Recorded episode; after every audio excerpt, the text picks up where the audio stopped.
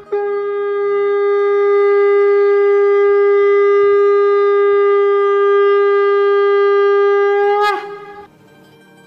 Express के morning सत्संग podcast में आपका स्वागत है। गोलक एक्सप्रेस में आइए दुख दर्द भूल जाइए एबीसीडी की भक्ति में लीन होके नित्यानंद पाइए। हरी हरी बोल।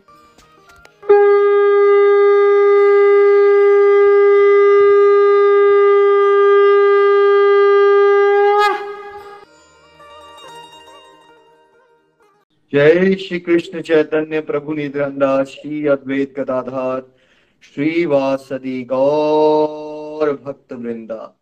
हरे कृष्ण हरे कृष्ण कृष्ण कृष्ण, हरे हरे। हरे राम हरे राम राम राम। हरे हरे। ओम नमो भगवते वासुदेवाय, ओम नमो भगवते वासुदेवाय, ओम नमो भगवते वासुदेवाय। श्रीमद भगवद गीता की जय। गौर निताय की जय। श्री श्री राधा, श्याम सुंदर की जय।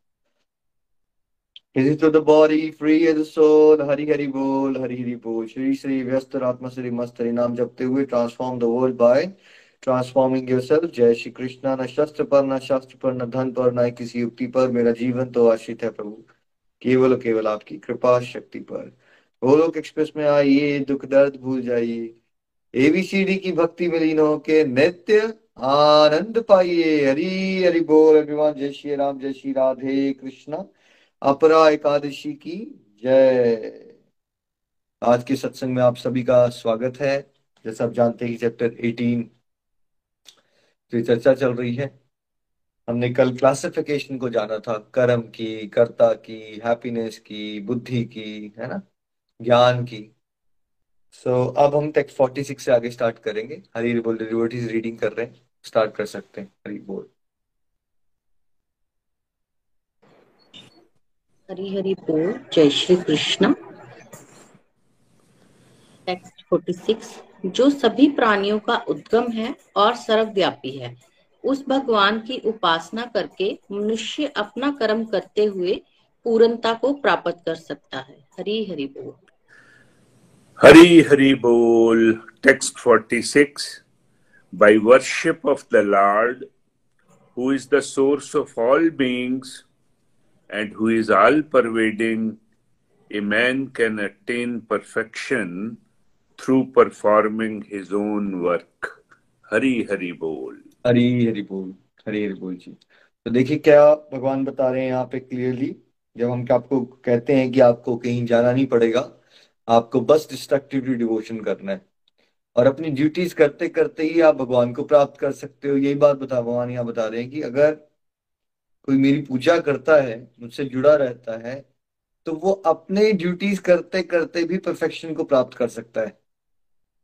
है ना? तो ये वाला पॉइंट हम सबको समझना भी है और समझाना भी है सोसाइटी में, क्योंकि सोसाइटी में यही एक भ्रांति है बहुत स्ट्रांग लेवल पे कि हमें बेसिकली जब तक हम घर बार नहीं छोड़ेंगे, जब तक अपनी ड्यूटीज़ का त्याग नहीं कर देंगे, तब तक हम भगवान के रास्ते में आगे नहीं बढ़ सकते। जबकि भगवान बार बार ये बता रहे हैं कि आप जो है मेरी पूजा भी करो, मेरी भक्ति करो और अपनी ड्यूटीज़ को भी क्या कर लो। देखो, अगर आप रेगुलरली डिस्ट्रक्टिवली डिवोशन करते हो, अपने स्पेयर टाइम को जो आप बर्बाद करते हो, उसकी जगह आप डिवोशन करते हो तो क्या आपका सोचने का तरीका सेम रहता है जैसे आप दुनियादारी में सोचते हो या सोचने का तरीका ही बदल जाता है आपका? नितिन जी, क्या लगता है आपको? इंसान का सोचने का तरीका सेम रहता है? जब वो डिस्ट्रक्टिव डिवोशन करता है या बदल जाता है उसका सोचने का तरीका? निखिल जी, बिल्कुल बदल जाता है उसका तरीका ना सोचने का, उसके एक्शन सब चेंज हो जाते हैं। सब चेंज हो जाते हैं। जब आपके एक्शन सोच ही चेंज हो जाएगी, जब आप भगवान को याद कर रहे हो हर समय, आपको हमेशा दिल में सबकी भलाई करने का भाव आ जाता है तो क्या होता है कि आपकी भी ड्यूटीज़ भी डिवोशन बन जाती हैं। तो वैसे तो हमें अलग अलग लगता है सब कुछ कि ये ड्यूटी है, ये जॉब है, ये करियर है, ये फाइनेंसिस है, ये फैमिली लाइफ है। सब कुछ अलग अलग लगता है एक पर्सन को, भगवान की भक्ति से। लेकिन जब आप स्पेयर टाइम में डिवोशन बना लेते हो अपने डिस्ट्रक्टिव को तो आपकी सोच बदल जाती है, आपकी कॉन्शियसनेस प्योर हो जाती है। आपको ये समझ आ जाएगा कि हर एक ड्यूटी को कैसे डिवोशन बनाना है। चाहे अपने वर्क प्लेस पे एक आपका कलीग होगा जो डाउन हो जाएगा, वो डिप्रेशन में जाने वाला होगा, और आपको समझ आएगा कि वहाँ आपका रोल ये भी है कि आप उसके साथ बात करके उसको अपलिफ्ट कर सको, उसको ज्ञान बांट सको। आपको ऐसी कोई जगह ही नहीं रहेगी जहाँ पे आपको सेवाएँ करने का मौका नहीं मिलेगा। तो आपकी एक तो रूटीन लाइफ की ड्यूटीज़ भी सेवा बन जाएँगी। लेकिन साथ साथ में आपको उसी रूटीन के लाइफ के अंदर एक्स्ट्रा सेवाएँ करने का मौका मिलेगा। देखिए, आप नितिन जी वकील हैं। उनको वहाँ पे क्या आपको कोर्ट के अंदर या फिर अपने ऑफ़िस के अंदर नितिन जी, भगवत गीता के बारे में, भगवान की बातें समझाने का मौका मिल जाता है या नहीं मिलता है? आप कहीं जाना पड़ता है आपको? देखिए जी, बहुत बार मिल जाता है, बहुत बार मिलता है। रिसेंट में एक एग्जांपल दूँगा, एक क्लाइंट मेरे पास आए थे यंग लैड 27 28 इयर्स उनका कुछ इशू हो गया। वो बाहर जाना चाहते थे, लेकिन किसी कारण से उनका एजेंट वगैरह के साथ इशू हो गया, उनके कुछ पैसे वगैरह ले लिए थे and he was very down मैं उनका वो केस ड्राफ्ट कर रहा था, लेकिन साथ साथ सडनली उन्होंने मेरे से पूछ लिया, भैया, वैसे मैं मेडिटेशन भी करता हूँ, लेकिन उससे भी ना मेरा मन नहीं लगता। जब बात मन नहीं लगता पे आ गई तो मैंने कहा, यार इज़ अ फिट कैंडिडेट इसके साथ थोड़ा टाइम लगाना चाहिए। मैंने अपना सारा काम वगैरह खत्म किया उसको फिर बुलाया एट थर्टी के बाद। और then we had discussion half an hour की डिस्कशन भाई, मन नहीं लगता उससे पहले ये तो बताओ, मन की पोजीशन पता है, मन है क्या? मतलब नहीं। मैंने कहा, बुद्धि क्या है? होता पता नहीं। मैंने कहा, हम कौन है? होते पता नहीं। तो फिर मैंने उसको धीरे धीरे एक्सप्लेन किया। आधे ही घंटे के बाद मैं देख रहा था कि उसकी आँखों में ना ऐसी चमक आ गई हुई थी। और मैं इतना ज़्यादा खुश महसूस कर रहा था बिकॉज़ जिस काम के लिए वो आया था, वो तो किया किया, लेकिन जो असली काम था, वो भी भगवान ने देखी। ऑफ़िस में बैठे बैठे ही वही मेरा, वो भी करवा दिया। हरी हरी बहुत ही बढ़िया एग्ज़ाम्पल है है ना? तो नितिन जी को भी एक बार किसी ने कहा दो तीन साल पहले कि भाई, अब आप तो डिवोशन में बहुत अच्छा कर रहे हो आपको ये छोड़ जाने से देना चाहिए अपना वकालत वगैरह, और फुल टाइम यही करना चाहिए आपको तो आई थिंक नितिन जी ने उनको यही आंसर दिया कि भाई आप लोग समझ नहीं पाए हो, हम गोलक एक्सप्रेस में क्या करना चाहते हैं। हमारा मॉडल ही एबीसीडी है। यही बात भगवान यहाँ समझा रहे हैं आपको कि डिवोशन करो, ठीक है? लेकिन तुम मुझे प्राप्त कर सकते हो अपनी ड्यूटीज़ करते करते क्योंकि वो ड्यूटीज़ में हर समय अपॉर्चुनिटीज़ ही अपॉर्चुनिटी होती है, बस भाव बदलने की ज़रूरत है हमें। अगर हमारा भाव, भक्ति भाव हो जाता है ना तो आपके अंदर जब भगवान की बातें चल रही होती है ना तो ऐसी कोई जगह नहीं है दुनिया की जहाँ आपको सेवा नहीं मिलेगी। अब नितिन जी चंबा में है।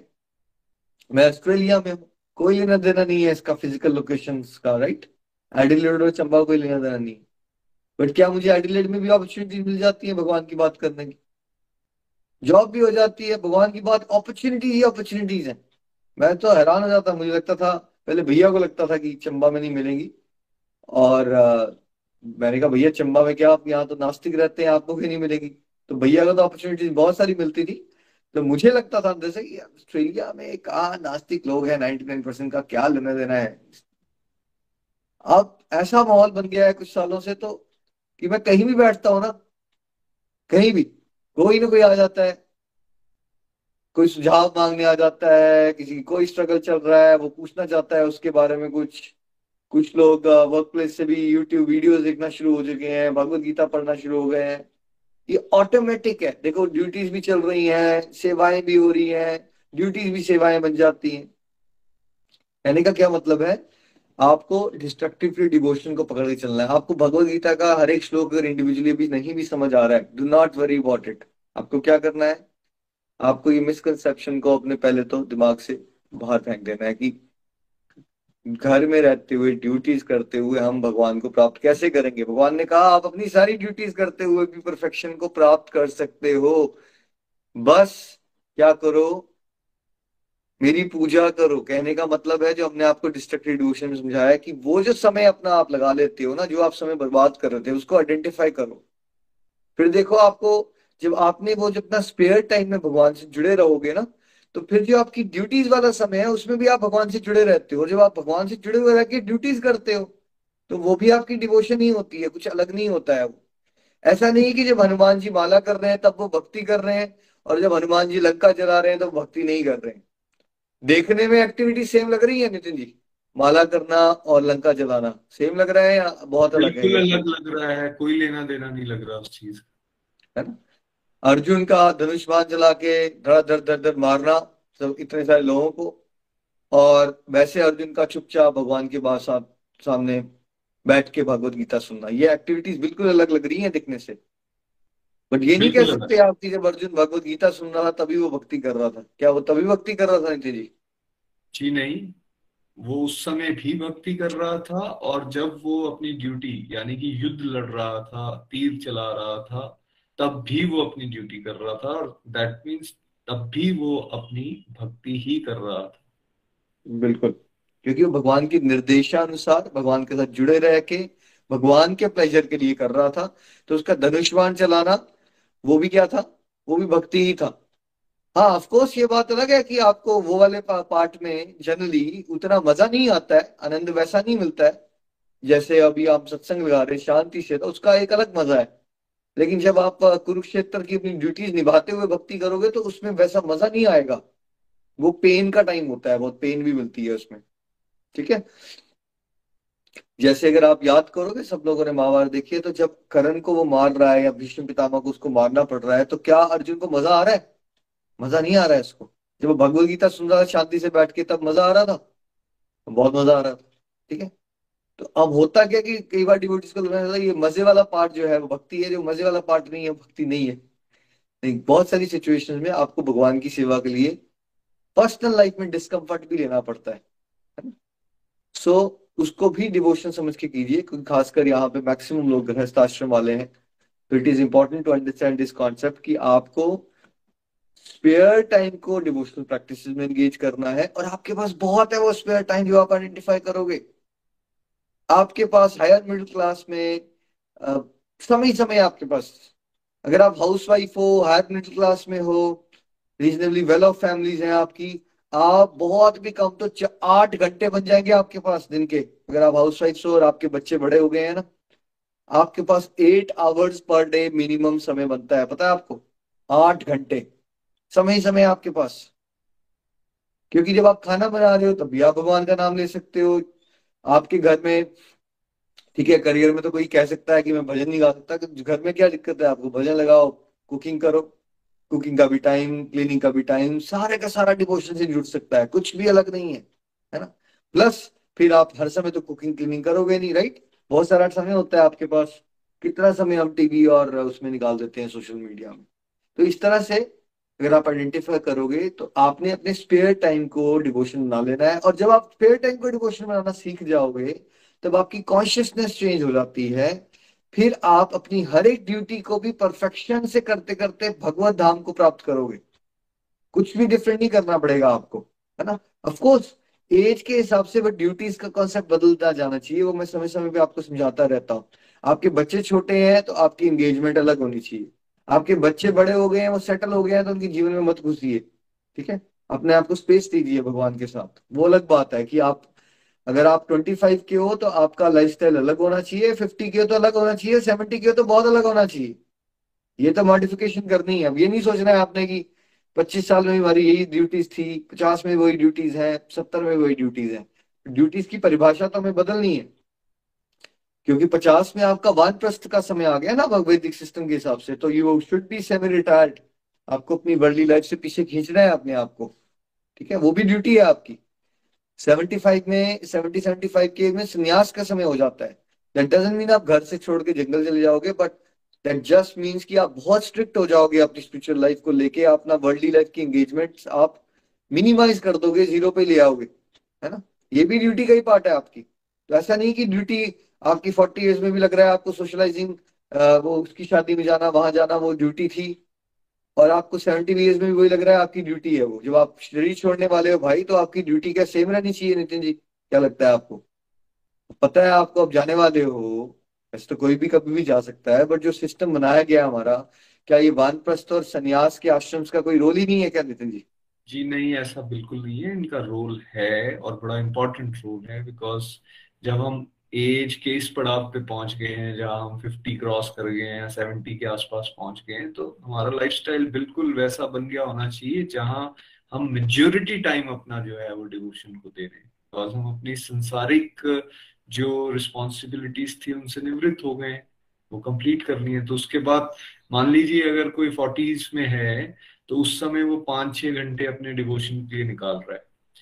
वो अपनी तैयारी उस तरह से करे कि यार मैं फिफ्टीज और सिक्सटीज के बीच में अपना टाइम और बढ़ाऊँगा। और फिर जब मैं सेवेंटीज में पहुँच जाऊँगा तो मैं अपना टाइम और ज़्यादा बढ़ाने वाला हूँ। बिकॉज़ वो तो आ गया है ना वो समय। जिसमें हमें पता है कि भाई जाने का समय आ गया। उस समय भी अगर हम दुनियादारी कर रहे हैं that means wasting time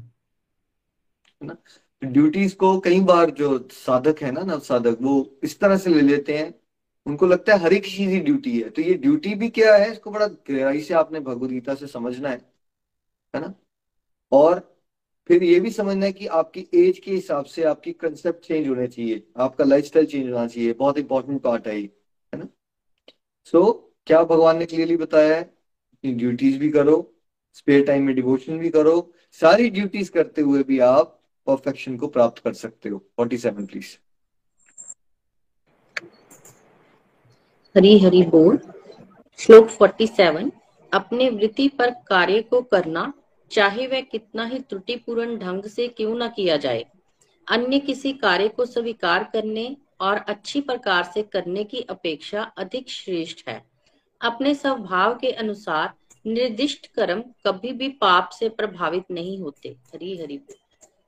हरी हरि बोल, हरी हरि बोल text 47 it is better to engage in one's own occupation, even though one may perform it imperfectly, than to accept another's occupation and perform it perfectly.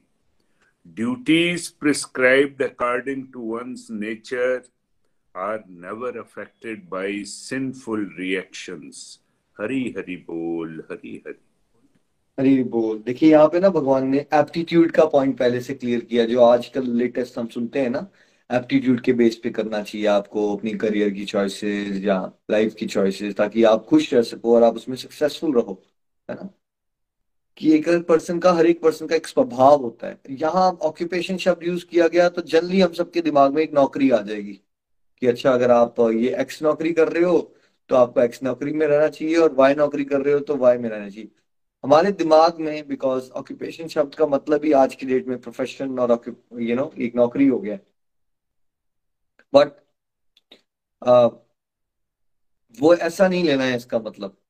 हर एक इंडिविजुअल का ना एक स्वभाव होता है। उसके अकॉर्डिंगली अगर उसने जो चॉइस ली होती है ना उस वो जो उसकी ऑक्यूपेशन बनती है नॉट नॉट जस्ट बिज़नेस और फाइनेंशियल वाइज जो भी उसकी ड्यूटीज़ करता है, वो अपने स्वभाव के बेस पे, अगर उसमें गलतियाँ भी हो जाए तो भी, ठीक है? तो भी, उसको ये नहीं सोचना चाहिए कि मुझे वो करना छोड़ देना चाहिए, और कुछ और कर लेता हूँ मैं परफेक्टली ठीक है? अभी वाले पॉइंट पे थोड़ी कंफ्यूजन ये रहेगी मैक्सिमम लोगों को यहाँ पे बिकॉज़ जो भी आप जॉब्स कर रहे हो 99.9 परसेंट लोग आप में से, ठीक है? अपने एप्टीट्यूड के बेस पे नहीं इंप्लॉयमेंट अपॉर्चुनिटीज़ और फाइनेंशियल रीजन की वजह से एक पर्टिकुलर जॉब में हो आप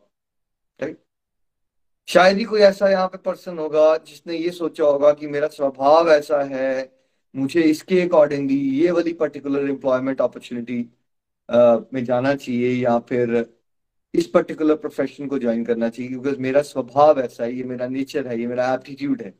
इसमें पैसे कम मिलेंगे लेकिन ये मेरे नेचर के अकॉर्डिंगली है और मुझे ये करना चाहिए ठीक है? तो ये वाला पॉइंट अभी के लिए कंफ्यूजिंग हो जाता है मैक्सिमम लोगों के लिए बिकॉज़ जैसे हम बड़े हो रहे थे तो यही होता था कि जिसकी बायो अच्छी है वो मेडिकल ले लेगा वो डॉक्टर बन जाएगा जिसकी मैथमेटिक्स uh, अच्छी है वो इंजीनियरिंग की तरफ़ चला जाएगा।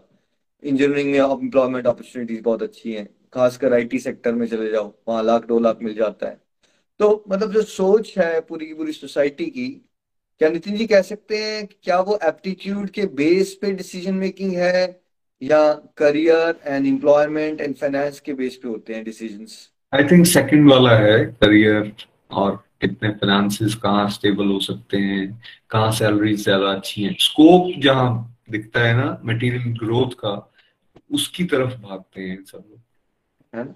भाव को चेक नहीं किया जाता। And that is the reason लोग थर्टीज uh, और फोर्टीज की एज ग्रुप में जब पहुँचते हैं पाँच दस साल वो जॉब कर ली होती है तो उनको uh, ऐसा लगना शुरू हो जाता है कि यार we are not at right place हम कुछ गलत कर रहे हैं। बाद में कई लोग स्विच करते हैं कुछ अलग अलग तरह से ट्राई करते हैं। बट अगर ये शुरू से बात पता हो यार स्वभाव चेक करो अपना और उसके अकॉर्डिंगली फिर काम करो तो वो चीज़ें जो हैं उससे बच सकता है है ना? तो भगवान कह रहे हैं, अगर आप अपने स्वभाव के अकॉर्डिंगली अगर सच में अगर आप समझ जाते हो, अगर अपना स्वभाव, देखिए वही मुझ पे बहुत अच्छी, ये एक विशेष कृपा हुई मुझ पे। मैंने बहुत पहले ये समझ लिया था कि मेरा जो नेचर क्या है, मेरा इनहेरेंट नेचर मेरे अंदर एक टीचिंग एबिलिटी है। मुझे बिहेवियर समझना, लोगों को समझना, समझाना बहुत अच्छा लगता है। तो इवन दो जब मैं नाइनटीन का था, ये बातें समझ नहीं थी।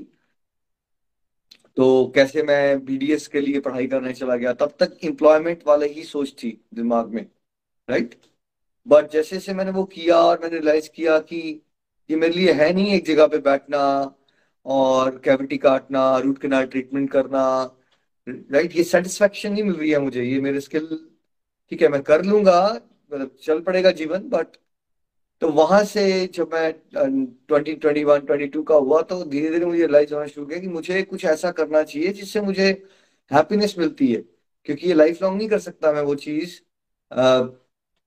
जिसमें मुझे बिल्कुल ही मज़ा नहीं आ रहा और जो मेरे बिल्कुल नेचर के विपरीत है, एक जगह बैठना और उसमें यू नो पेशेंट का मुँह खोलो और उसके अंदर कैविटी कटिंग करो और देखिए कोई और हो सकता है, उसको बड़ा अच्छा लगे उसके स्वभाव के अकॉर्डिंग बट मैं अपनी बात कर रहा हूँ बस राइट तो डोंट टेक मी रॉन्ग मैं ये नहीं कह रहा हूँ कि जो डेंटिस्ट बन रहे हैं, वो अच्छा नहीं कर रहे, वो तो अच्छा कर रहे हैं सब बट मैं आपको अपना बता रहा हूँ कि मेरे को अंदर से डिससेटिस्फेक्शन बहुत ज़्यादा होती थी और कृपा ये होगी कि I could take some very unconventional steps उसके लिए मैं अपनी फैमिली के भी अगेंस्ट गया सोसाइटी के भी अगेंस्ट गया बिकॉज़ अगर आप एक पर्टिकुलर प्रोफेशन में चले जाते हो जनरली नितिन जी तो क्या देखा जाता है? अगर आपने पाँच साल पढ़ाई कर ली एक फ़ील्ड में, आपके पेरेंट्स के पैसे भी खर्च हो गए, और आप ट्वेंटी फोर में की एज में यू नो डेंटिस्ट बन जाते हो तो फिर उसके बाद क्या देखा जाता है? जल्दी। वही करोगे आप लाइफ लॉन्ग आप, या चेंज कर लोगे उसको? 99.9 परसेंट वही करने की बात होती है। जो चेंज करने वाले लोग कोई मिलते हैं क्योंकि बोल्ड स्टेप होता है पूरा सोसाइटी के, अपनी फैमिली के, सबके अगेंस्ट जाने वाली बात हो जाती है कि ऑब्वियसली जहाँ 25 साल आप अपने लाइफ के दे चुके हो पेरेंट्स को ही लगेगा या आसपास फ्रेंड सर्कल सबको ही लगेगा, कोई मतलब ही नहीं है कोई और लाइन लेने का। कितना रिस्क है इसके अंदर। तो ये बहुत कम लोग ले पाते हैं जो चॉइस आपने ली। है ना, वो भगवान की एक कृपा रही मुझ पे कि मैं चॉइसेस ले पाया। ऑस्ट्रेलिया आया, मैंने यहाँ पे कोर्स ही बिल्कुल डिफरेंट कर दिया सोशल वर्क उससे मेरी पर्सनैलिटी में मुझे ट्रेड समझ आना शुरू हो गए हाँ। कि अच्छा ये है मेरा, मेरे स्वभाव में थोड़ा समाज सेवा वाला एंगल ज़्यादा है, इसको मैं ज़्यादा इंजॉय करता हूँ। फिर करते करते कैसे भगवान भगवत गीता वाला रास्ता मिल गया। देखो, अगर आपकी इंटेंशन होगी ना कि you want to understand something and आप अपने स्वभाव के अकॉर्डिंगली कुछ करना चाहते हो, फिर यूनिवर्स आपकी हेल्प करता है, भगवान आपकी हेल्प करते हैं, रास्ते खुलना शुरू हो गए। और मेरे फ्रेंड सर्कल में जिनके साथ मैं था, बड़ा हुआ या कॉलेज में स्पेशली मणिपाल में जहाँ से मैंने पढ़ाई की, मेरे बहुत सारे फ्रेंड सर्कल का फाइनेंशियल स्टेटस में से दस गुना ज़्यादा आगे है इस समय पे राइट बिकॉज़ उन्होंने जो ऑप्शन ली जब आप अमेरिका में या ऑस्ट्रेलिया में डेंटिस्ट बन जाते हो तो आपकी इनकम बहुत हाई लेवल पे चली जाती है दो दो तीन तीन लाख, चार लाख डॉलर कमाते हो आप, बहुत आराम से यू you नो know? जो मैंने चॉइसेस ली उसमें फाइनेंसिस नहीं कमा रहा हूँ मैं, उनके कंपैरिजन में। वैसे तो उतना है कि आराम से मैं जी रहा हूँ कंफर्टेबल हूँ। लेकिन मैं ये फील कर रहा हूँ बिकॉज़ मैंने चॉइसेस जैसे से लेना शुरू कर दी, वो मेरे स्वभाव के अकॉर्डिंगली है। तो मुझे ये बॉदर ही नहीं करता कि मेरे फाइनेंस कम है या ज़्यादा है बिकॉज़ अब मैं जो कर रहा हूँ, और वो तो सोने पे सुहागा हो गया कि भगवान ने डायरेक्टली अपनी सेवा में ही लगा दिया और भगवान की बातें समझाने का मौका मिल गया। इससे अच्छा तो कुछ हो ही नहीं सकता। क्योंकि ये जो मेरा स्वभाव था, समझना, समझाना, वो अब परफेक्टली प्लेस्ड है। तो उससे क्या होता है कि मैं वैसे ही बहुत खुश रहता हूँ। बिकॉज़ जब आप अपने स्वभाव के अकॉर्डिंग कई बार डिवोटीज पूछते भी हैं मुझसे, है ना? कुछ दिन पहले भवनेश जी और दीपिका जी पूछ रहे थे कि आप इतने कैसे, अब रात को भी फ्रेश हो, सुबह भी फ्रेश हो, क्यों? कैसे?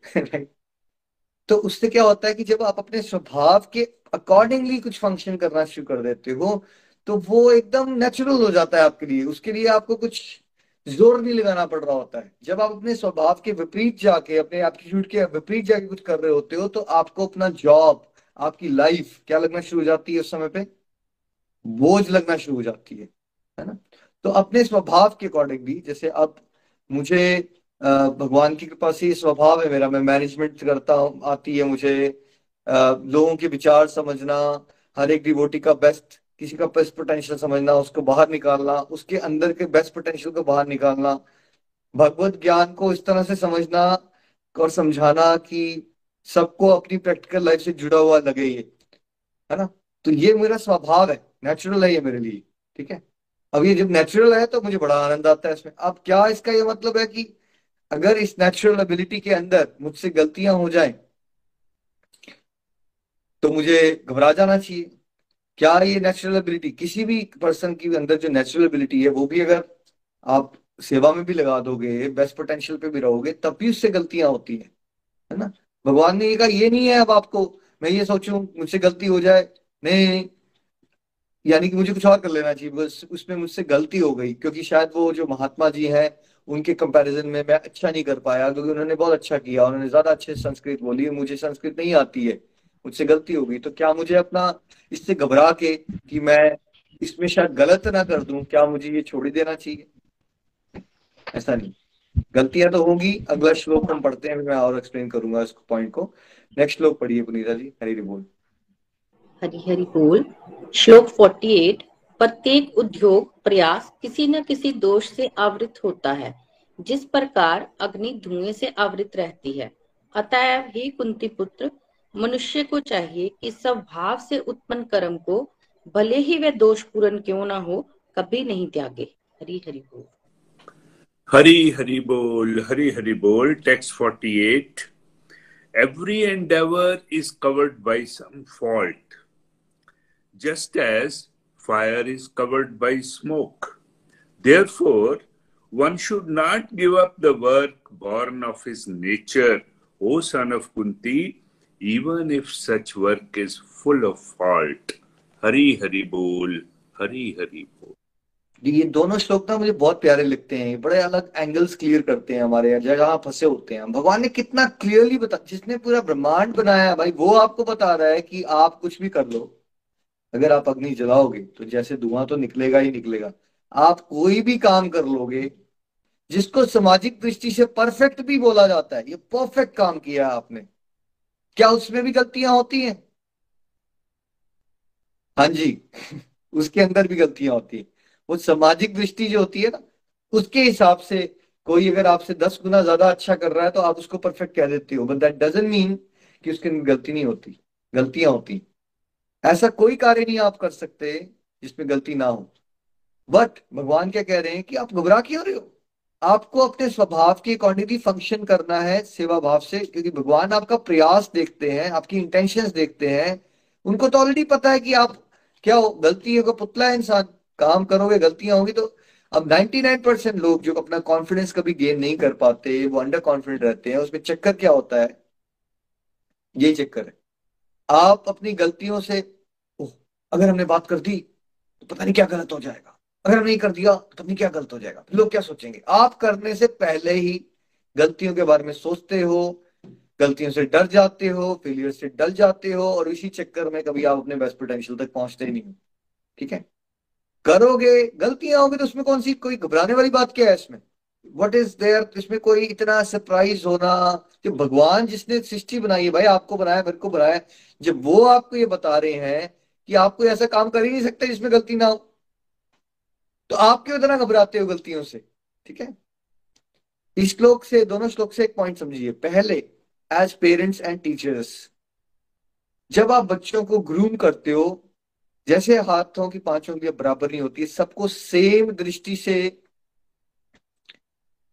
तो देखना है। बट ये नहीं समझना है कि सब सेम है। सेम तो कहने का मतलब है कि ऑफकोर्स सबको प्यार करो, सबकी सपोर्ट करो बट ऑलवेज रियलाइज़ कि आपके स्टूडेंट्स और आपके सब टीचर आपके जो बच्चे हैं चाहे आपके घर में दो बेटे हैं या दो बेटियाँ हैं सेम नहीं है वो। उनको कंपेयर मत करते रहो, ये ऐसा है तो वो ऐसा है, इसके अंदर वो है, वो वो है। ठीक है? समझने की कोशिश करो, आप समझदार तब हो जब as parents and as teachers आप हर एक बच्चे के अंदर, उसके अंदर उसके अंदर, उसको पहचानने की कोशिश करो, अंदर, उसके अंदर खास क्या है? क्या है उसका स्वभाव? ठीक है? उसके स्वभाव को समझने की कोशिश करो बिकॉज़ जब आठ साल का कोई होता है या दस साल का होता है या बारह साल का होता है, उसके लिए ये बात समझ पाना कि उसके अंदर क्या टैलेंट है, उसका स्वभाव क्या है, ये ज़्यादा मुश्किल होता है उसके लिए समझना। तो पेरेंट्स और टीचर्स का एक बड़ा वाइटल रोल होता है कि वो हर एक बच्चे के अंदर उसकी खासियत समझने की कोशिश करें। जो आप गोलक एक्सप्रेस में होता हुआ देख रहे हो यहाँ, देखिए आप क्या क्या हो रहा है यहाँ पे। क्या हो रहा है यहाँ पे?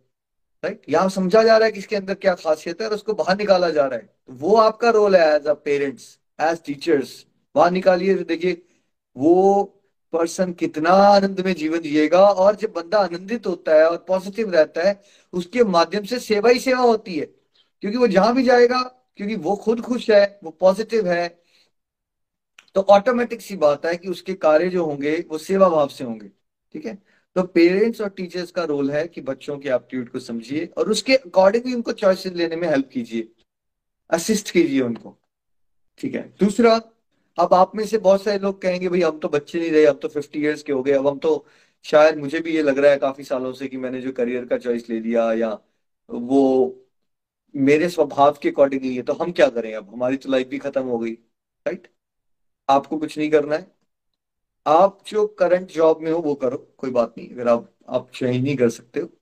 लेकिन आप गोलक एक्सप्रेस की मॉडल से जुड़ गए हो ना तो आपको यहाँ पे चलते रहोगे तो यहाँ पे आपको जब सत्संग साधना सेवा करोगे तो एक तो आपका रियल नेचर को समझने में हेल्प हो जाएगी आपकी। ओवर ए पीरियड टाइम जब आप भगवत गीता पढ़ते रहते हो, अध्ययन करते हो स्पिरिचुअल गाइड की गाइडेंस से यू गेट टू रियलाइज़ कि आपका स्वभाव क्या है ट्रू नेचर क्या है आपका। और आप अपनी जॉब के अलावा बहुत सारा जो समय होता है आपका, वहाँ अपने स्वभाव के अकॉर्डिंगली सेवाएँ करना शुरू कर दो। देखिए रिसेंट एग्जांपल है, काजल जी तो वैसे अकाउंटेंट हैं, वो कंपनी में सीएफओ हैं, ठीक है, साल पहले ही वो जुड़े थे रफली तो वैसे तो फाइनेंस वाले सेक्टर में है, लेकिन उनका स्वभाव में ये भी था टेक्नोलॉजी एक्सवाइजेड कुछ करना अलग अलग तरह से। तो अब देखो, वो यहाँ आए तो अब जो हमारे इवेंट्स लाइव जा रहे हैं, उसमें सारा का सारा जो बैकग्राउंड देख रहे हैं, वो काजल जी को डिपार्टमेंट मिल गया। तो काजल जी, क्या आप ये फील करते हो कि अब आपकी लाइफ खाली सीएफओ वाली लाइफ ज़्यादा कंप्लीट लग रही थी आपको, या एक सीएफओ और साथ में ये डिवोशन में इस तरह से आपकी जो स्किल्स यूटिलाइज हो रही है तो अब आपकी लाइफ ज़्यादा कंप्लीट लग रही है आपको? आप नीचे लिख के बता सकते हो। अरे बोल मुझे तो बड़ा आनंद आता है ये सब करने में, और मैं ड्यूरिंग अपना ड्यूटी भी ये आईटी फ़ील्ड का काफ़ी काम करता हूँ। और यहाँ भी सेवा में भी वही मिल गया है तो बड़ा आनंदित रहता हूँ हरी हरी। ज़्यादा बेटर हो गया आप सिचुएशन इन कंपेरिजन टू खाली जॉब करना वर्सेस जॉब के साथ जब आप गोलक एक्सप्रेस से जुड़ के फ्री टाइम में सेवाएँ करते हो तो ज़्यादा कंप्लीटनेस फील होती है या नहीं होती? पहले से है ना?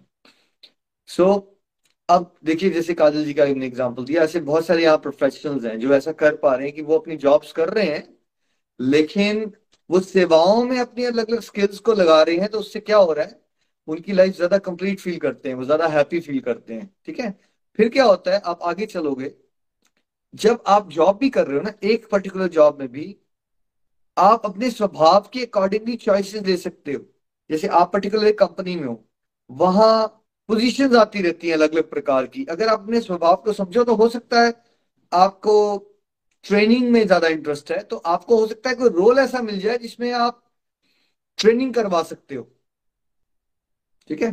हो सकता है आप टेक्निकल साइड पे उतना ज़्यादा एंजॉय नहीं करते वेर एज आप ट्रेनिंग साइड में ज़्यादा एंजॉय करते हो। तो आपने स्वभाव के, उसको समझ के उसी पर्टिकुलर कंपनी में रहते हुए भी जॉब प्रोफाइल्स होती हैं जिसमें आप चूज़ कर सकते हो जो आपके स्वभाव। और उसमें अगर आपको ट्वेंटी थाउज़ेंड रुपीज़ कम भी मिल जाता है, ये I am talking about those people जिनको, जो बेसिक से ऊपर उठ चुके हैं आप रोटी कपड़ा मकान है आपके पास तो इट डजेंट मैटर आपने दो लाख कमाया या एक लाख सत्तर हज़ार कमाया, आपके बेसिक्स कोई फ़र्क नहीं पड़ना है आपको। ठीक है? जब आप बहुत गरीब हो तो फ़र्क पड़ता है आपको। ठीक है? लेकिन जब आप एक सर्टन लेवल पे पहुँच जाते हो तो आपके बैंक में लाख आ रहा है या डेढ़ लाख आ रहा है, कुछ ज़्यादा फ़र्क नहीं पड़ना है आपने। वही कार चलानी है आपने, वही रोटी खानी है आपने, कोई फ़र्क नहीं है। तो आप अपने करियर के अंदर भी जॉब्स को स्विच कर सकते हो, जो आपके स्वभाव के अकॉर्डिंगली ज़्यादा मैच करती है। बहुत सारी ऑप्शन होती हैं आपके प्रोफेशन में भी, जहाँ आपके स्वभाव के अकॉर्डिंगली भी आपको चॉइसेस मिल सकती हैं। उसके लिए ओपन अप हो जाइए और उसमें ये वाली अटैचमेंट छोड़ दीजिए। कि यार अगर मैं इसमें चला गया तो मेरी प्रोफेशनल ग्रोथ कहीं कम ना हो जाए। डजेंट मैटर अगर आपकी एप्टीट्यूड के अकॉर्डिंगली आप कुछ करने को मिलता है, आप ज़्यादा सेटिस्फाइड रहोगे, ज़्यादा हैप्पी रहोगे, ज़्यादा अच्छे से सेवा भाव से ड्यूटीज़ को परफॉर्म करोगे। And even if you have to give up twenty thousand rupees month it doesn't matter क्योंकि ये वाला ब्लॉक बहुत ज़्यादा है ना। बचपन से ट्रेनिंग ऐसी हो रखी है कि पैसे पैसे तो हर उम्र के साथ बढ़ते ही रहने चाहिए, चाहे आप दुखी हो डिप्रेशन में चले जाओ। तो पैसे में भी अगर कॉम्प्रोमाइज करना पड़े बट अगर आप अपने स्वभाव के अकॉर्डिंगली फ़ंक्शन कर सकते हो भाई तो अपना भी कल्याण करोगे, जगत का भी कल्याण करोगे, ठीक है? तो हमेशा चॉइसेस ऐसे लिए, ये कोई बात नहीं समझाएगा आपको। अगर दोस्तों से पूछने बैठ जाओ बोलो यार, क्या मतलब है? तुम ढाई लाख कमा रहे हो, तुम स्विच रोल कर लोगे, वहाँ पे तुम्हारी तनख्वाह दो लाख हो जाएगी। इसका क्या मतलब है? ये तो बेवकूफ़ी हुई, ये तो डिमोशन हो गई तुम्हारी। भाई, वो डिमोशन भी बहुत बढ़िया है जो आपको खुश रहना सिखाए, जिसमें आप अपने नेचर के अकॉर्डिंगली फ़ंक्शन करते हो और ज़्यादा अच्छे से जगत कल्याण कर सकते हो और आनंदित रह सकते हो। वो डिमोशन भी प्रमोशन से ज़्यादा बेटर है आपकी। हमेशा याद रखिए। ठीक है, संसारिक दृष्टि से तो मेरी डिमोशन हुई है, क्योंकि कहा डेंटिस्ट बनना ऑस्ट्रेलिया में, है ना? और कहा बाबा जी बन जा रहा? राइट और आप लोगों के साथ फ्री फंड में बातें करते रहना। संसारिक दृष्टि में जी क्या है? प्रमोशन या डिमोशन? पागलपंती है डिमोशन है। पागलपंती पागल आदमी आप एक रुपया नहीं मिल रहा मैं फालतू में बता ही जा रहा हूँ आपको। सुबह भी शाम भी लगा रहता हूँ। ठीक है? संसारिक दृष्टि से कुछ नहीं मिल रहा। इतने दिन अगर मैंने as a root canal treatment cavity करते हो डड़ा टट टट टट टट डॉलर ही डॉलर आ रहे होते हैं यहाँ पे अभी तक। जितनी देर मैंने आपसे बात की है उतने में दो पेशेंट करके तीन सौ चार सौ डॉलर आ जाते हैं मेरे। मिनिमम और देखो, मैं बारह साल से ये कर रहा हूँ तो अगर हिसाब लगाओ तो लाखों डॉलर मिल चुके होते हैं मुझे। ठीक है? तो संसारिक दृष्टि से अगर डिमोशन भी लेनी पड़े बट आपके एप्टीट्यूड के अकॉर्डिंग भी आपको कुछ मिल जाए, अगर आप आनंदित रहना चाहते हो तो वो चॉइस ले लीजिए। घबराइए मत उसमें, कुछ नहीं होगा। Right after while but you realise जब आप भगवान से जुड़ते हो एक्चुअली जितना हमने पैसे के बारे में करियर की ग्रोथ के बारे में ये सब सोचा होता है ना, इतना इतनी ज़्यादा चीज़ों की रिक्वायरमेंट ही नहीं होती लाइफ में जितना आप ज़्यादा सोच सोच के सोच रहे होते कि मेरे को वो नहीं मिलेगा, कुछ जब आप अपने नेचर के अकॉर्डिंगली फ़ंक्शन करते हो तो आप दो कपड़ों में, एक जूते में, एक छोटे से घर में, हर एक जगह पे खुश हो। इमेटीरियल आपका अपना घर नहीं है रेंट पे रह रहे हो, तब भी खुश हो आप। इट डज नॉट मैटर ये बातें एक्सटर्नल होती हैं, ये हमारी इनसिक्योरिटीज होती हैं फियर्स होते हैं। जब आप अपने स्वभाव के अकॉर्डिंगली फ़ंक्शन करना शुरू हो जाओगे, आपको ये बातें बॉदर ही करना कम बंद कर देंगी कि आपके बैंक में पैसे कितने हैं। आपका घर रेंटल पे है, या आपने घर खरीद लिया है, आपके घर में चार कमरे हैं, दो कमरे एक्सटर्नल है, सब कुछ खत्म हो जाएगा। और जगत कल्याण के लिए एक्चुअली ये बड़ा इंपॉर्टेंट रोल है, क्योंकि अभी क्या हो रहा है संसार में? मिसमैचिंग हो रखी है। मान लीजिए किसी का स्वभाव जर्नलिस्ट बनने का था, वो टीचिंग के रोल में आ गया अब वो टीचिंग के रोल में चिड़ा हुआ रहता है हमेशा, जो बच्चों को पढ़ा नहीं रहा है ठीक से, वहाँ उसकी, बच्चों की बुलिंग कर देता है, ठीक है? तो हो क्या रहा है कि एक पर्सन का जब मिसमैच होता है ना उसके एप्टीट्यूड का तो वो अपना नुकसान नहीं करता है, वो समाज में बहुत सारे लोगों का नुकसान करता है उसमें, ठीक है? और एक नेगेटिविटी फैल जाती है। तो इसलिए बहुत ज़्यादा इंपॉर्टेंट है, ठीक है? देखो, हमारी पेरेंट्स की जनरेशन क्या हुआ? पहले ब्रिटिश एम्पायर था, फिर फ्रीडम फाइट हुई पाकिस्तान वाली डिवीज़न हुई, बहुत सफरिंग थी। तो उस समय ना फाइनेंशियल का भी बहुत बड़ा एक इनसिक्योर था टाइम क्या भारत वहाँ पे है या वहाँ से बहुत आगे निकल गए हैं हम लोग? ठीक है? वहाँ से बहुत आगे निकल गए हो आप। Basics are taken care of अब जो इस जनरेशन में पहले से इतनी सारी वेल्थ है आपके पास it is a very very golden time कि अब हम अपने बच्चों के लिए जो डिसीज़न ले, वो उनके स्वभाव के अकॉर्डिंग ले ताकि वो हैप्पी इंडिविजुअल्स की तरह करो वो हैप्पी इंडिविजुअल्स होंगे, वो अपने स्वभाव के अकॉर्डिंगली फ़ंक्शन करेंगे, उनका हर एक कर्म सेवा बन जाएगा, वो जगत कल्याण के लिए आगे बढ़ेंगे और कितना ब्यूटीफुल हो जाएगी ये सोसाइटी और फॉल्ट और गलतियों से डरना नहीं है। हमेशा याद रखना है, क्या करना है आपने? अगर भगवान ने ये कहा, अग्नि जलाने से धुआँ निकलता है जैसे, ठीक है? तो यानी कि मैं काम करूँगा और मुझसे गलतियाँ हो जाएगी तो इसमें कोई टेंशन क्यों ले रहा हूँ? भगवान जो ब्रह्मांड के स्वामी है, वही कह रहे हैं कि गलतियाँ होंगी तुमसे तो why are you worried about it कोई गलती से डरिए मत, आगे बढ़िए, और नहीं समझ आ रहा अभी आपका स्वभाव क्या है तो भी मत घबराइए, सत्संग साधना सेवा कीजिए।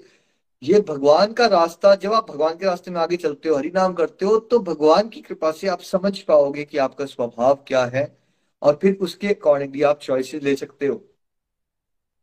धीरे धीरे मॉडिफाई कर सकते हो अपने लाइफस्टाइल को ताकि आप अपने स्वभाव के अकॉर्डिंगली फ़ंक्शन करना शुरू कीजिए। देखिए कैसे आपको आनंद आता है। टेक्स्ट 55 प्लीज़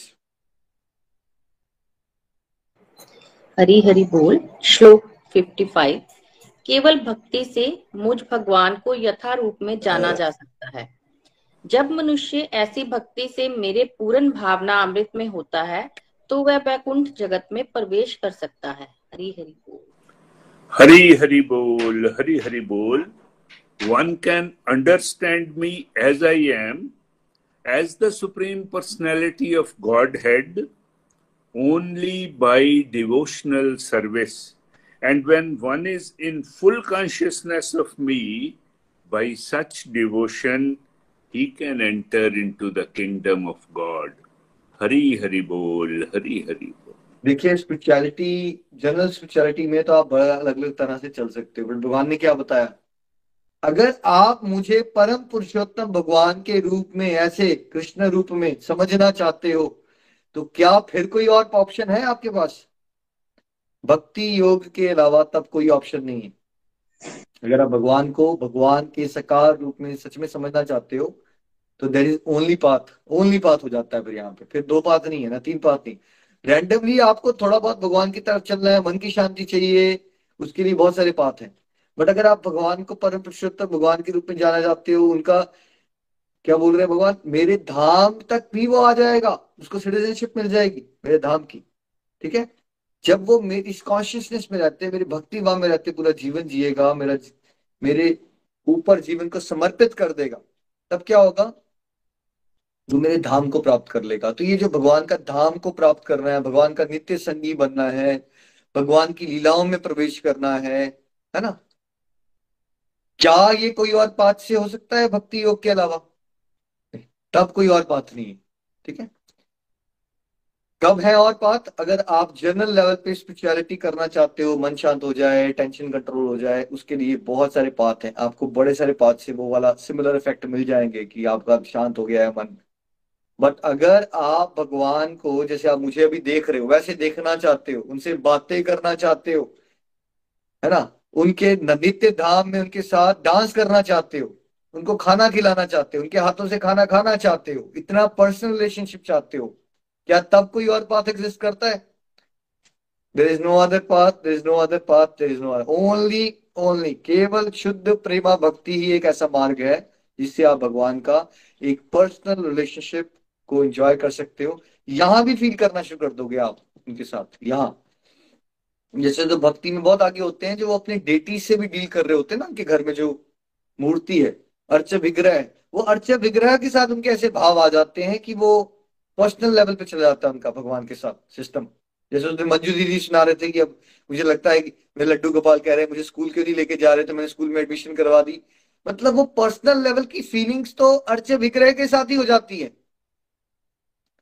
यहीं पे आपको वैसा फीलिंग आना शुरू हो जाएगी कि भगवान के साथ एक पर्सनल रिलेशनशिप हो जाएगा आपका, है ना? तो केवल और केवल भक्ति मार्ग से ही आप भगवान को एक पर्सनल फॉर्म में समझ सकते हो, जान सकते हो, उनके साथ रिलेशनशिप को एंजॉय कर सकते हो, यहाँ पे भी और अल्टीमेटली परम धाम जाके भी। नेक्स्ट प्लीज़ हरी हरी बोल। श्लोक 56 मेरा शुद्ध भक्त मेरे संरक्षण में समस्त प्रकार के कार्यों में संलग्न रहकर भी मेरी कृपा से नित्य तथा अविनाशी धाम को प्राप्त होता है। हरी हरी बोल। हरी हरी बोल, text 56 though engaged in all kind of activities my pure devotee under my protection reaches the eternal and imperishable abode by my grace Hari Hari बोल। हरी हरी बोल। Though engage in all kind of activities by my grace दो बातें याद रखो। ये नहीं दिमाग लगाना है आपको बट हम बच्चे बड़े कर रहे थे, हम जॉब पे जा रहे थे, हम भगवत प्राप्ति कैसे कर लेंगे? कैसे करोगे आप? भगवान ने कहा, मेरी कृपा से करोगे। तो जब कृपा शब्द आ जाता है तो फिर ये इम्पॉसिबल पॉसिबल को बंद कर दीजिए ना। जो पूरा ब्रह्मांड को चला रहा है, उसके लिए क्या कुछ इम्पॉसिबल है? देखिए, भगवान की फंक्शनिंग समझोगे तो हर एक चीज़ इम्पॉसिबल ही दिखेगी आपको यहाँ पे। ये कैसे हो रहा है सब कुछ? राइट एक मेल के बॉडी से लिक्विड निकलता है, एक फीमेल की बॉडी में जाता है, वहाँ से कुछ यू नो एक पूरा पूरा पर्सन बाहर बन, निकल के आ जाता है। और फिर आप देखते हो उसको ओ इसकी आँखें तो पापा की जैसी लग रही है, ये दादी की जैसा लग रहा है, ये दादा की जैसे लग रहा है। राइट समझिए ये साइंस क्या है? इम्पॉसिबल है ये बट हो रहा है।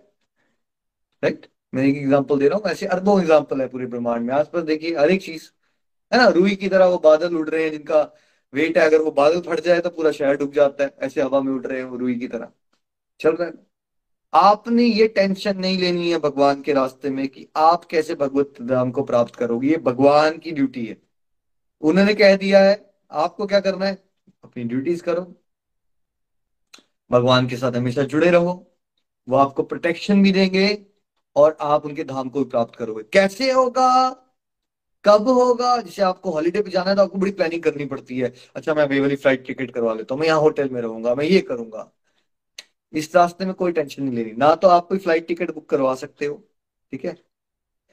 ना आप कोई होटल बुक करवा सकते हो यहाँ पे। ये भगवान की कृपा से ही होगा। आपके लिए वैकुंठ से गोलक धाम से प्लेन भी आएगा, विष्णु दूत भी आएँगे आपको लेने के लिए। सब बता दिया गया शास्त्रों में, ऐसा हो चुका है, बड़ी बार होता है ऐसा, हमेशा। आपने भी वो पद चिन्हों पे चलना है जो शास्त्र ने बताए हैं, जो आचार्य कर चुके हैं, आपको भी ऑटोमेटिकली वो रिज़ल्ट मिल जाएगा। आपकी ड्यूटीज़ भी हो रही हैं, आपको भगवान को भी याद करना है, और साथ साथ में भगवत धाम भी मिलेगा आपको। कैसे होगा? आंसर क्या देना है अपने आपको आपका मन बोले, बट होगा कैसे? कृपा से होगा। इसलिए हम क्या कहते हैं स्टार्टिंग में आपको? न शस्त्र पर, न शास्त्र पर, न धन पर, न ही किसी युक्ति पर। मेरा जीवन तो आश्रित है। प्रभु, केवल और केवल आपकी कृपा शक्ति पर। देखिए कि आप सबको पता था कि आपको भगवत गीता घर में बैठ के मिल जाएगी पढ़ने के लिए। क्या आप में से बहुत सारे लोग कल्पना कर सकते थे? विजय जी, आप कल्पना कर सकते थे ऐसा तीन चार साल पहले ऐसा भी कुछ हो सकता है? घर बैठे बैठे भगवत गीता पढ़ने को मिल जाती होगी, फिर हम पढ़ेंगे, फिर हम पढ़ाना शुरू कर देंगे। सोच सकते थे हम लोग। सवाल ही नहीं होता निखिल जी, ये सब कुछ प्रभु की कृपा से ही होता है और जब प्रभु की कृपा आती है तो फिर किसी चीज़ की कोई चिंता नहीं होती। तो ये भी जो आपके सामने अभी हो रहा है, ये इसको इमेजिन नहीं कर सकते थे ना? मैं भी नहीं कर सकता था भाई इमेजिन दस बारह साल पहले ऐसा भी हो जाएगा। वो हो रहा है ना? तो वैसे ही इमेजिनेशन में मत जाइए आप कि ऐसे कैसे होता होगा, भगवान का धाम होता होगा, फिर विष्णु दूत आ जाएँगे, वो मुझे लेने चले आ जाएँगे छोड़ दीजिए इसको। आपको बस सिंपल चलना है। A B C D destructive devotion करो। सत्संग साधना सेवा करो। दिमाग मत चलाओ अपना। दिल लगाओ भगवान के साथ। सब कुछ हो जाएगा। नेक्स्ट प्लीज़ हरी हरी बोल। श्लोक 57 सारे कार्यों के लिए मुझ पर निर्भर रहो। मेरे संरक्षण में सदा कर्म करो। ऐसी भक्ति में मेरे प्रति पूर्णतया सचेत रहो। हरी हरी बोल। हरी हरी बोल हरी हरी बोल। In all activities just depend upon me and work always under my protection in such devotional service be fully conscious of me. Hari Hari बोल हरी हरि बोल। क्या भगवान से कर रहे हैं? देखिए, हर एक श्लोक, हर एक श्लोक एक श्लोक भी पकड़ लीजिए आप। बस, आपकी लाइफ चेंज हो जाएगी अगर आपने जीना शुरू कर दिया। हर एक एक्टिविटी पे भगवान पे डिपेंड होके करिए। सबसे सिंपल तरीका क्या है? जाप करते हुए एक्टिविटीज़ कीजिए अपनी। और कोई भी सिचुएशन में हो आप हॉस्पिटल जाना है, वकील के पास जाना है जॉब पे जाना है, खाना बनाना है, ऐसा सोच के कीजिए कि मैं भगवान के लिए कर रहा हूँ और भगवान मेरे साथ है तो मुझे कोई डरने की बात नहीं है। आपने हरे कृष्णा करते हुए, हरे कृष्णा हरे कृष्णा करते रहिए वो, ठीक है? और ऐसी डिवोशन जो आप करोगे, हमेशा भगवान के साथ जुड़े रहोगे, ये भगवान सजेस्ट कर रहे हैं कि आपने क्या करना है? शरीर से काम करते रहना है और ऐसे भगवान को याद करते रहना है ना?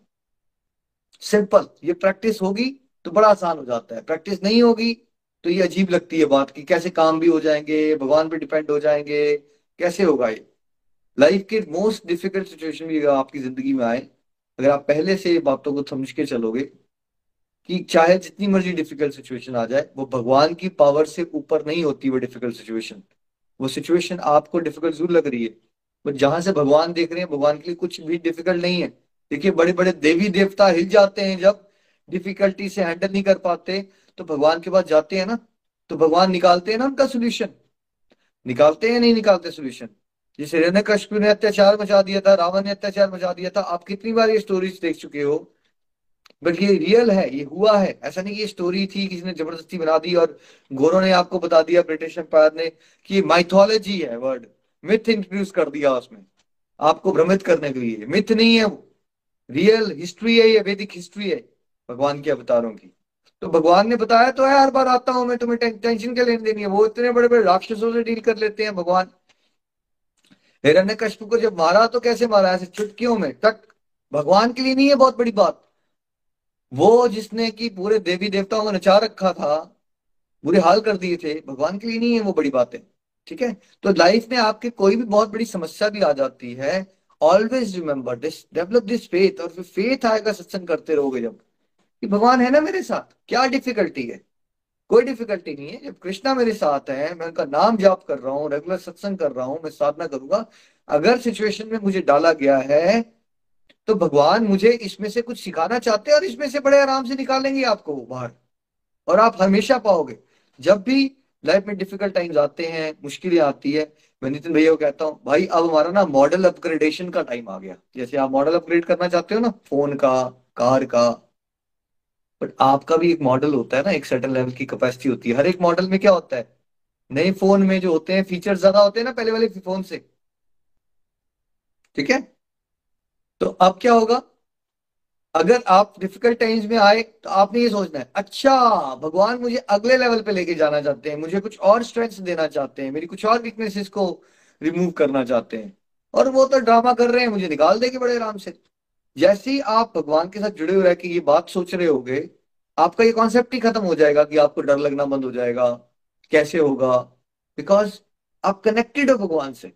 तो आपको पता है कि अगर भगवान इस सिचुएशन में आया हूँ मैं अपने कार्मिक अकाउंट से बट आप मेरे साथ हो मैं आपका नाम जपता रहूँगा मैं आपका आप पे ब्लेम नहीं करूँगा आपका गुणगान करता रहूँगा और आप मुझे तराश के और बेटर लेके जाने जाते हो बिकॉज़ आप मेरे only and only true well wisher हो आप मेरा अच्छा ही सोचते हो। यस yes, ये पेन मेरी प्रोग्रेस का एक इंटेग्रल पार्ट है। तो मैं पेन को प्रसाद के रूप में ग्रहण कर लूँगा ठीक है? तो आपने इस भाव से, मैं इजी टाइम्स की बात आपको बता ही नहीं रहा, क्योंकि इजी टाइम्स तो आप डील कर ही लोगे ना। बात हो रही है कि आपको तब भी डिपेंड करना है भगवान पे, जब लाइफ बहुत डिफ़िकल्ट हो जाएगी। इजी टाइम पे भी डिपेंड करो डिफ़िकल्ट टाइम पे भी डिपेंड करो, इस तरह से जीवन जियो। This is what is the essence of all scriptures next please Hari Hari बोल। श्लोक 58 यदि तुम मुझसे भावना भावित होगे तो मेरी कृपा से तुम बद्ध जीवन के सारे अवरोधों को लांग जाओगे। लेकिन यदि तुम मिथ्या अहंकार वश ऐसी चेतना में कर्म नहीं करोगे और मेरी बात नहीं सुनोगे तो तुम विनिष्ठ हो जाओगे। हरी हरी बोल।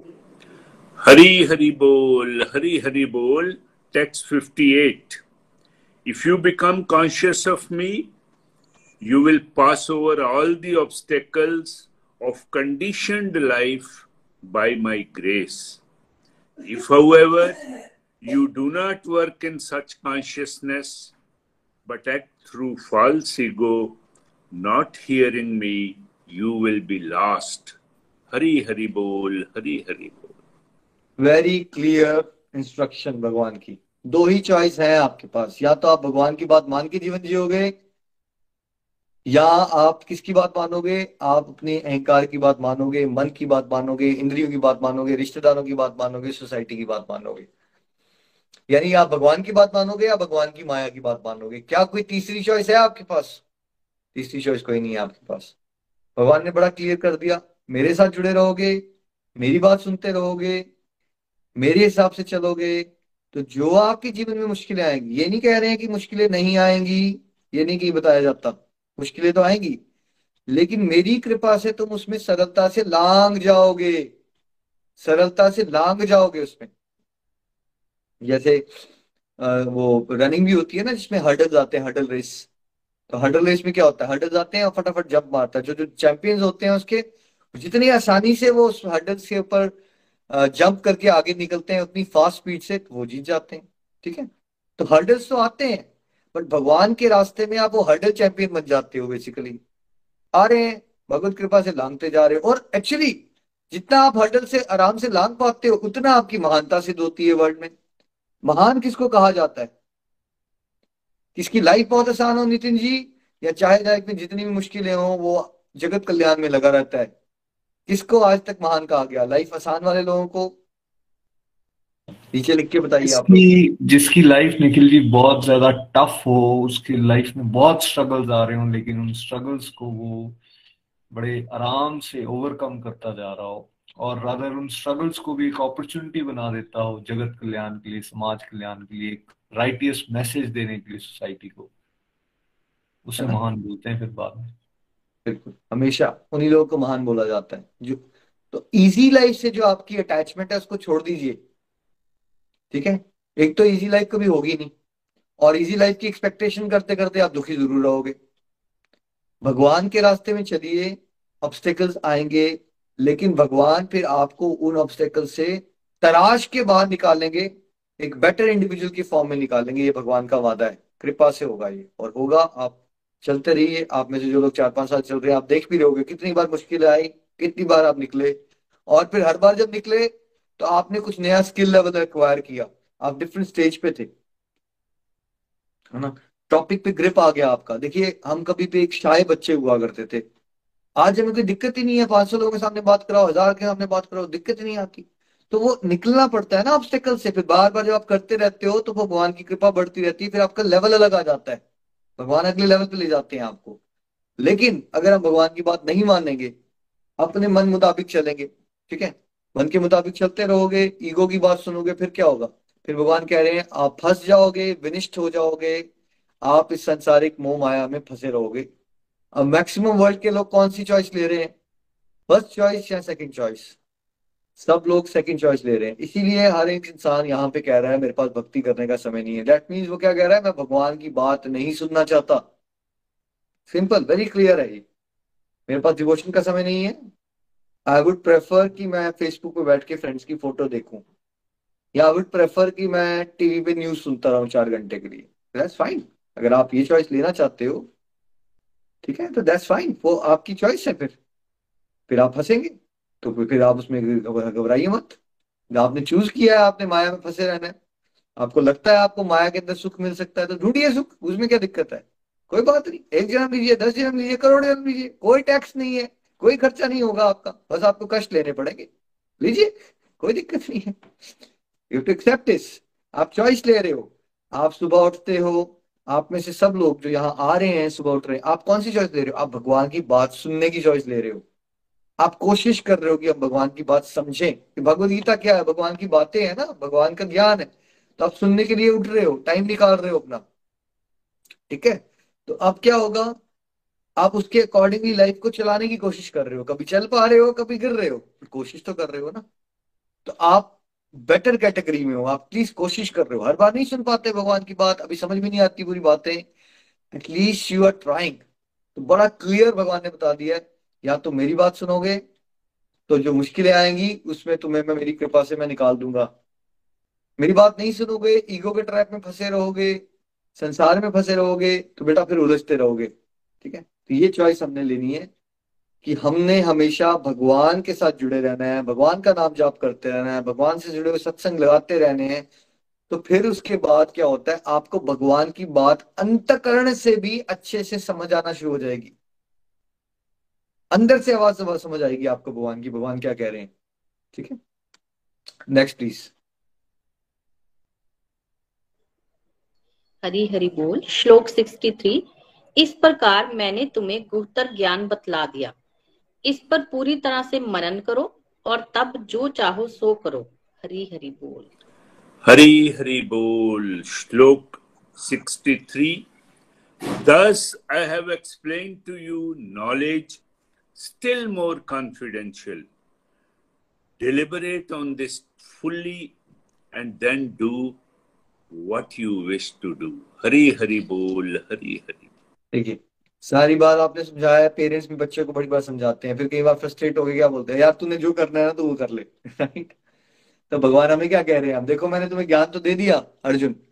अब तुम उस पर गहराई से मनन करो, चिंतन करो जो मैंने कहा है। और फिर तुम खुद ये डिसाइड करो कि तुम्हारे लिए सही क्या है। ये जो फ्री विल है ना, ये एक बहुत इंपॉर्टेंट कॉन्सेप्ट है समझना, नहीं तो आप हमेशा भ्रमित रहोगे। हम सबको भगवान ने एक फ्री विल दी हुई है। इस श्लोक से क्लियर मैसेज मिल जाता है आपको। क्या बोला भगवान ने? जो चाहो फिर वो करो। मैंने ज्ञान दिया। सोचो, आप समझो, इसमें किसमें तुम्हारा फ़ायदा है? मेरी बात मान के जीवन जीने में तुम्हारा फ़ायदा है, या जैसे तुम पहले मनमानी से जीते थे, वैसे तुम्हारा फ़ायदा है? ये चॉइस लो फिर।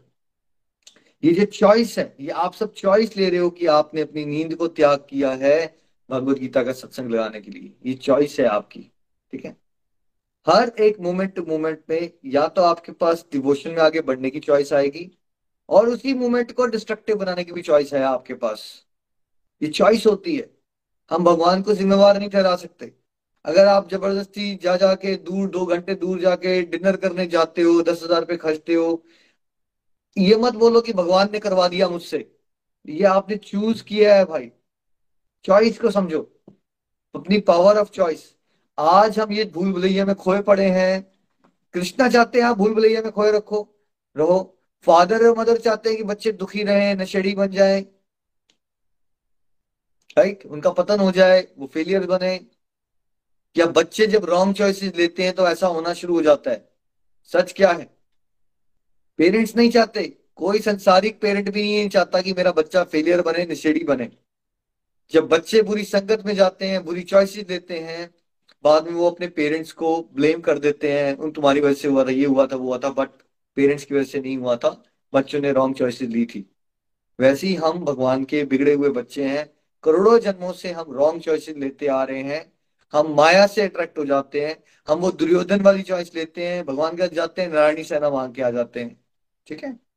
हम वो अर्जुन वाली चॉइस नहीं लेते कि भगवान मुझे आपका साथ चाहिए मुझे संसार में कुछ मत देना बट मुझे अपना साथ देना। ये चॉइस नहीं ले पाते हम। अब हमारे को एक बड़ा स्पेशल जन्म मिला है, जिसमें हमें घर बैठे बैठे सत्संग मिल रहे हैं। आपको भगवत ज्ञान मिल रहा है।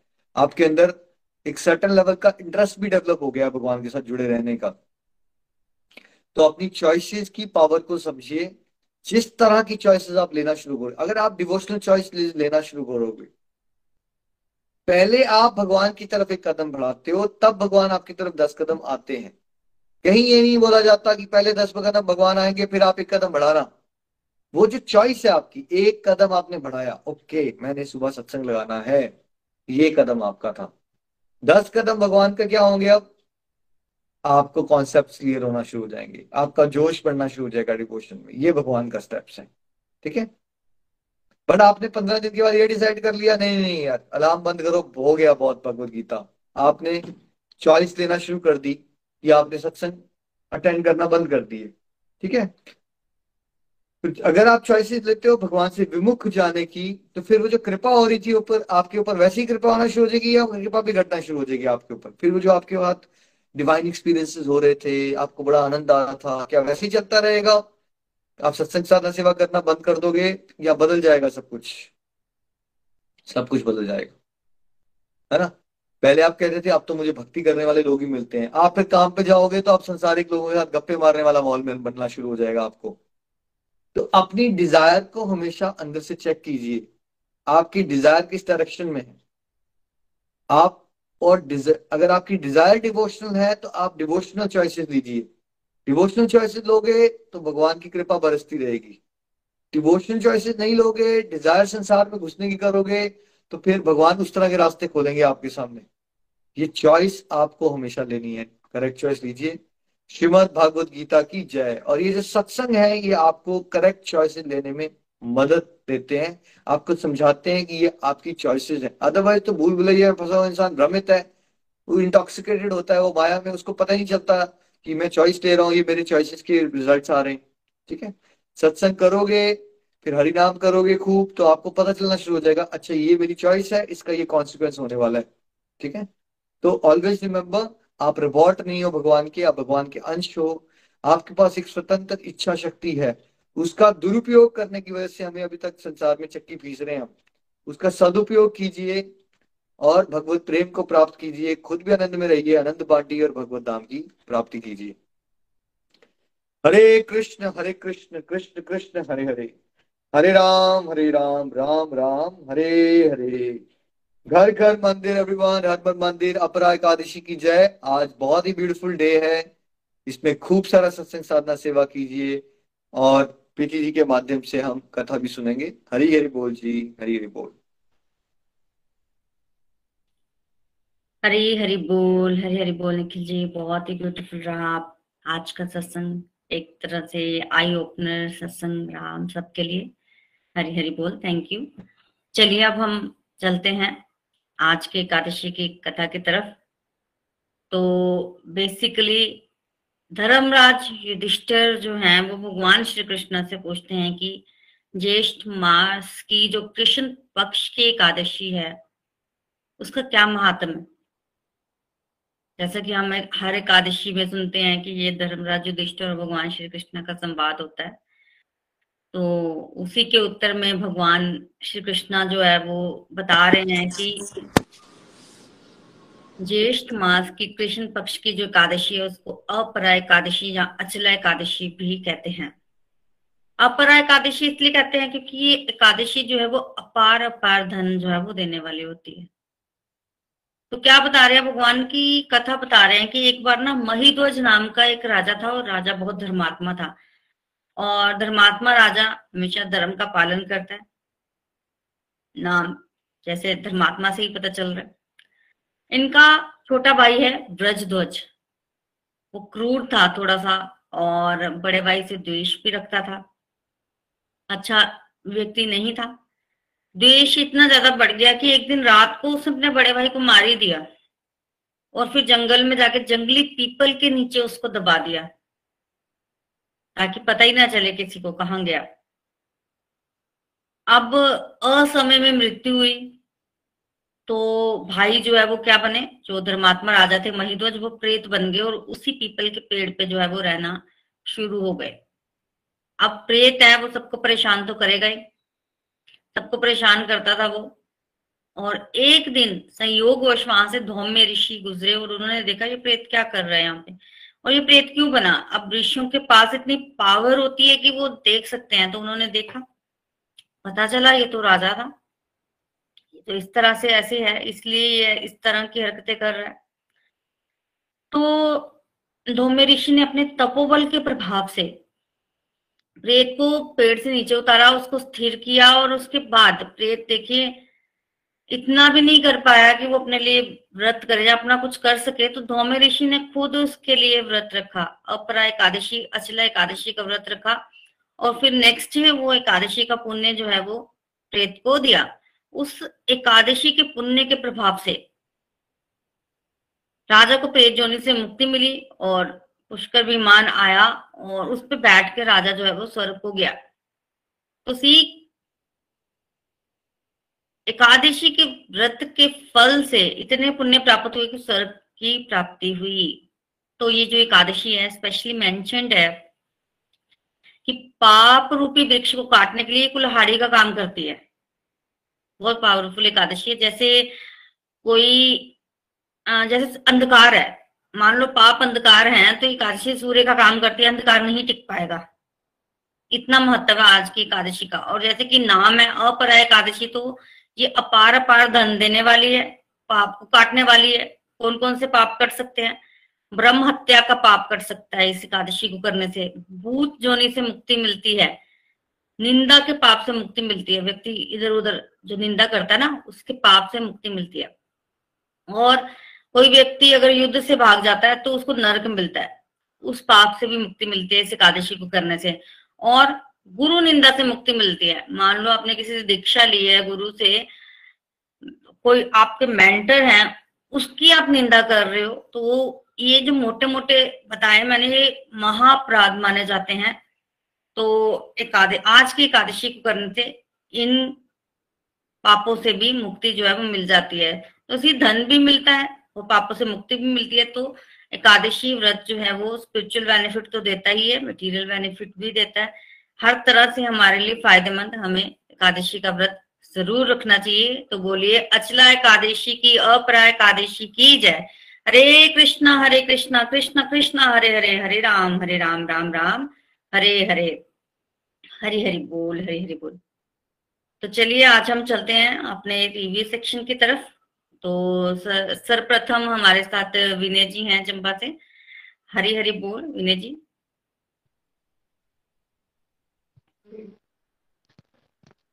हरी हरी बोल हरी हरी बोल एवरीवन एप्रा, एकादशी की सबको बहुत बहुत मुबारक। हो आज का टॉपिक बहुत ही अच्छा था। हमारा जो ये अध्याय जो अंतिम पड़ाव पे है, और आज बहुत कुछ सीखने को मिला। तो जिस तरह से हम भगवत गीता सीख रहे हैं, समझ रहे हैं तो उसी तरह हमारे जीवन, जो जीवन, जीने की शैली जो है, वो चेंज होती जा रही है। पहले कभी हमारे मन में इतना नहीं था कि हम इतना डिवोशन करेंगे, कोई सेवा करेंगे, कुछ करेंगे। परंतु धीरे धीरे हमारा जो सोच है, वो चेंज होती जा रही है। क्योंकि पहले हम सोचते थे कि सेवा जो सिर्फ़ है वो कहीं जाकर एक पर्टिकुलर जगह में जाकर भी सेवा हो सकती है। परंतु मैं कुछ आपको एग्जांपल देता हूँ कि कुछ दिनों की पहले की बात है। मैं घर से शॉप जा रहा था तो रास्ते में एक बहुत ही बूढ़ी औरत काफ़ी वृद्ध अवस्था में थी। उसके साथ में दो बच्चे थे। तो शायद उनके पास इतने पैसे भी नहीं थे कि वो कहीं बेचारे कोई टैक्सी कर लेते हैं या किसी के साथ चले जाते तो वो बड़े धीरे धीरे से, उसकी हालत भी इतनी अच्छी नहीं थी कि वो कि कि उससे पैदल भी नहीं चला जा रहा था। तो मेरे मन में ये आया कि क्यों ना इनके लिए मैं एक टैक्सी की व्यवस्था कर दूँ। तो मैंने उनको रोका और कहा कि तो थोड़ी देर रुक जाओ। तो मैंने टैक्सी वाले को फ़ोन किया। तो उसके बाद वो टैक्सी वाला उनको लेके हॉस्पिटल गया। और मैंने एक जो मेरा मित्र था वहाँ पे हॉस्पिटल में तो मैंने उसको फ़ोन भी कर दिया कि भाई ऐसे ऐसे आ रहे हैं तो प्लीज़ इनका कोई अच्छी तरह से चेकअप करवा देना। तो ये मैंने देखा कि अब सेवा करने के लिए हमें कहीं दूर जाने की ज़रूरत नहीं है। हम आराम से सेवा कहीं भी चलते चलते भी सेवा हो जाती है। और एक घटना, एक और हुई कि दोपहर को मैं फिर घर से शॉप जा रहा था तो दोपहर का टाइम था। तो कुछ बच्चे वहाँ पे ग्राउंड में खेल रहे थे, धूप तेज थी और उनको काफ़ी पसीना वगैरह भी आ रहा था। छोटे छोटे बच्चे थे, कोई दस बारह साल के बच्चे थे। तो देखा कि कुछ बड़े बच्चे वहाँ पे कुछ आइसक्रीम वगैरह, कुल्फी वगैरह खा रहे थे वहाँ पे। तो मेरे मन में भी आया कि चलो, इन बच्चों को भी चलो कुछ ना कुछ खिला दूँ। क्योंकि पहले होता था कि सिर्फ़ मेरे बच्चे ये मेरे बच्चे मेरे बच्चे हैं। परंतु अब ऐसा नहीं है। अब लगता है कि जो भी बच्चे हैं, ये सारे भगवान के ही हैं और हमारे ही बच्चे हैं, हमारे फैमिली का से हैं। तो मैंने जो साथ वाला, जो कुल्फी बेचने वाला बच्चा था, एक, वो भी एक छोटा बच्चा था, वो भी कोई बारह तेरह साल, चौदह साल का होगा। तो मैंने उनको, उसको बोला कि भाई जो बच्चे इतने हैं, कोई सोलह बच्चे थे वहाँ पे। तो सभी बच्चों को मैंने एक एक कुल्फी दी और सभी बच्चों के चेहरे पे जो मुस्कान थी, खुशी थी, वो देखने लायक थी। तो इतना इन छोटे छोटे में मेरे कोई इसमें ज़्यादा ना कोई टाइम लगा, ना कोई मेरा ज़्यादा पैसा लगा। परंतु चेहरे पे कितनी बच्चों की स्माइल देख के और जो बूढ़ी और थी, उसने आँखों से मेरे को जो आशीर्वाद दिया, वो चीज़ देखने लायक होती है कि वो चीज़ घर बैठे हमें कैसे मिल रही है, वो वो चीज़ हमें बड़ा अच्छा लगे, ये चीज़ पैसे दे के भी नहीं मिलती। और तीसरा ये फ़र्क पड़ा है कि हम, जैसे हमारी जो डिवोशनल एक्टिविटी है, वो कैसे चेंज हो रही है। आ, तो पहले जो हमारा टाइम था वो काफ़ी दोस्तों के साथ गप्पे मारने में चला जाता था। परंतु अब जो कोरोना पीरियड का टाइम खत्म हुआ है तो हमारे जो रूटीन है हम डेली शाम को जो आरती होती है लक्ष्मी नारायण मंदिर में तो हम साल डेढ़ साल से कंटिन्यू वहाँ पे जा रहे हैं। दस दस मिनट वहाँ पे कोई रोज भजन कीर्तन होता है और उसके बाद आरती होती है। तो वो रूटीन जो होती है वो बड़ी आनंदमय होती है कि सब कुछ कुछ डिबोटी भी वहाँ पे इकट्ठे होते हैं, उनके साथ भी भजन कीर्तन करने का बड़ा मज़ा आता है। तो ज़्यादा ना बोलते हुए मैं सिर्फ़ ही कहूँगा कि अब हमें ये रास्ता लेना है कि हमें बार बार माया के चक्कर में पड़े रहना या हमें हमें भगवान के धाम जाने की तैयारी करनी चाहिए। तो मैं, मेरा तो यही है कि अब हमें ज़्यादा टाइम वेस्ट नहीं करते हुए भगवान की भक्ति में लगे रहना है। और भगवान के साथ अपने रिश्ते स्ट्रॉन्ग करना है और भगवान के धाम की जाने के लिए तैयारी करनी चाहिए। हरी हरी बोल हरी हरी बोल। हरी हरी बोल हरी हरी बोल। Thank you so much Vinay ji. बहुत ही प्यारे उदाहरण आपने दिए हैं। देखिए, सेवा के कैसे मौके मिल रहे हैं और आप उनको कितनी अच्छी तरह से अवेल भी कर पा रहे हो। कॉन्शियसनेस में जब चेंज आता है ना तो ये वासुदेव कुटुंब लगना शुरू हो जाता है। तब अपना पराये के भेद से हम ऊपर उठ पाते हैं। और देखिए घर से शॉप तक जाने के दौरान, आने और जाने के दौरान ही सेवा के कितने मौके मिल रहे हैं। अब दृष्टि बदली है तो सृष्टि बदलना शुरू हो गई है ना।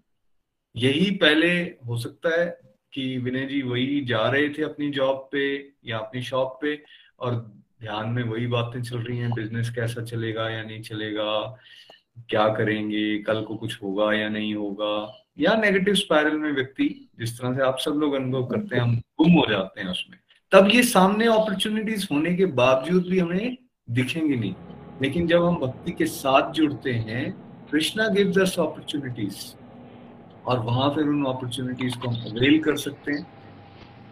ये देखिए बेस्ट एग्जाम्पल्स जो हैं, विनय जी के माध्यम से हमारे सामने आए थैंक यू सो मच बहुत अच्छा लगा आपको सुन के। आइए सुनते हैं अब निधि जी को हैदराबाद चलेंगे। हरी हरी बोल निधि जी। हरी हरी बोल, हरी हरी बोल एवरीवन है एकादशी की आप सभी को बहुत बहुत शुभकामनाएँ। मैं निधि वैद हैदराबाद से।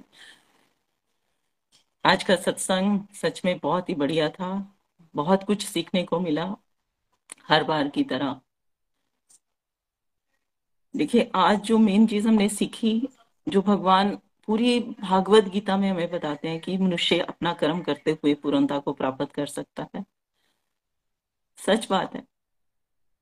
गोलोक एक्सप्रेस ज्वाइन करने से पहले अगर मैं अपनी बात करूँ तो मैं सोचती थी कि हमारे पास समय ही कहाँ है। ठीक है, मैं सुबह शाम जोत जलाती थी या पूजा अर्चना करती थी थोड़ी थोड़ी लेकिन मैं डिवोशन को फुल टाइम मतलब भक्ति को फुल टाइम डिवोशन में कैसे तब्दील कर सकती हूँ? ये, यही आगे समझा हमने। गोलोक एक्सप्रेस के माध्यम से, निखिल जी के माध्यम से। पहले हमें लगता था मैंने मतलब कि मैं इतना टाइम डिस्ट्रक्टिव एक्टिविटीज़ में व्यतीत करती थी, फालतू के काम करती थी। यहाँ समझ आई कि कहा मैं अपना टाइम वेस्ट करती हूँ? फालतू में टीवी देखते रहना फ़ोन के ऊपर घंटों फ्रेंड सर्कल्स के साथ बातें करते रहना। जब मैंने उस टाइम को पहचाना और उसे अपनी भक्ति में कन्वर्ट किया मतलब बैठ के माला जाप करना स्टार्ट किया उस समय पर। और जो मैं घर के काम करती थी, उस समय मैंने फ़ोन लगा के भजन सुनना शुरू कर दिया। चैंटिंग बॉक्स लगा के भगवान का नाम जाप सुनना शुरू किया। उससे जीवन पूरा ही परिवर्तित हो गया। मतलब अब फुल टाइम डिवोशन होने लगी। कहा डिवोशन करने का समय ही नहीं था और कहा अब डिवोशन ही डिवोशन है और कुछ भी नहीं है। और जैसे विनय जी ने कहा कि अब जब वो डिवोशन के रास्ते पे पूरी तरह से चले हैं तो उन्हें सेवा करने के मौके ही मौके मिल रहे हैं। वैसे ही जब मैं गोलोक एक्सप्रेस के साथ जुड़ी और मैंने अपने एप्टीट्यूड को समझा कि असल में जब बचपन से ही मैं बच्चों को इकट्ठे करती थी तो उनको पढ़ाने का काम करती थी। एज ए टीचर बन के उनको पढ़ाती थी, अपनी गली में स्ट्रीट में। तो अब यहाँ पे जब मुझे ये सेवा करने का मौका मिला कि मुझे भागवत गीता को आगे पढ़ाने के लिए निखिल जी ने बोला मुझे लगा कि मैं शायद यहाँ पे अभी तो पूरा ज्ञान मुझे नहीं है, या मैं पूरी तरह से इतनी तो समझदार नहीं हो गई हूँ भगवान के रास्ते पे। इतनी ज़्यादा मुझे ज्ञान प्राप्ति नहीं हुई है तो मैं कैसे पढ़ा सकती हूँ? उस समय मुझे डर लगा था।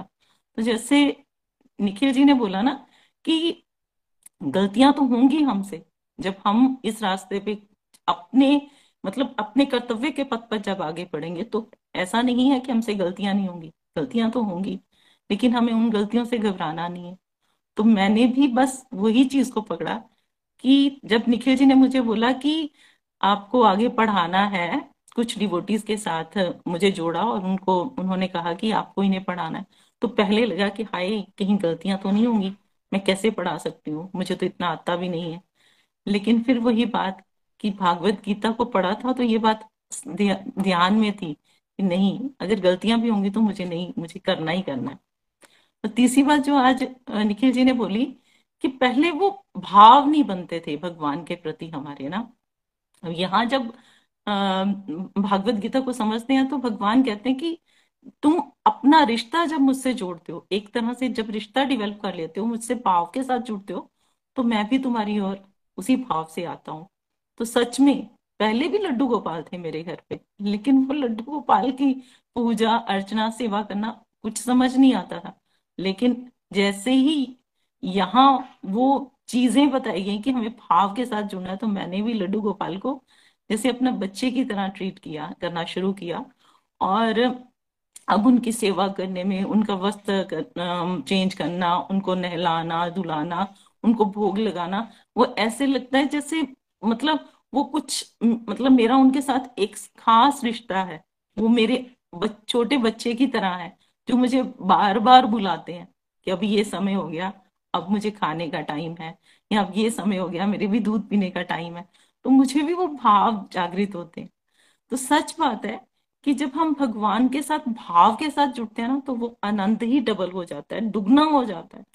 और देखिए पहले हम हर काम कैसे करते थे? अपनी इंद्रियों को खुश करने के लिए। जैसे मैं आ, मंदिर भी जाती थी ना तो भगवान के आगे लाख डिजायर्स रखती थी। मतलब अपनी इच्छाओं को रख देती थी। लेकिन अब क्या है? ऐसे लगता था पहले कि भगवान मेरे सेवक हैं और मैं उनको बोल रही हूँ कि ये मेरा काम कर दो ये मेरा काम कर दो। लेकिन अब समझ में आया यहाँ पे कि प्रभु प्रभु के हम सेवक हैं हम सेवक हैं। और हमें उनकी सेवा में कैसे आगे बढ़ना है? हमें अपना काम कैसे उनको खुश करने वाले भाव से करना है? कि वो खुश हो जाए, हम ऐसे अपने कर्म को करें, तब हम जो है उस दिव्य धाम की प्राप्ति की ओर बढ़ पाएँगे।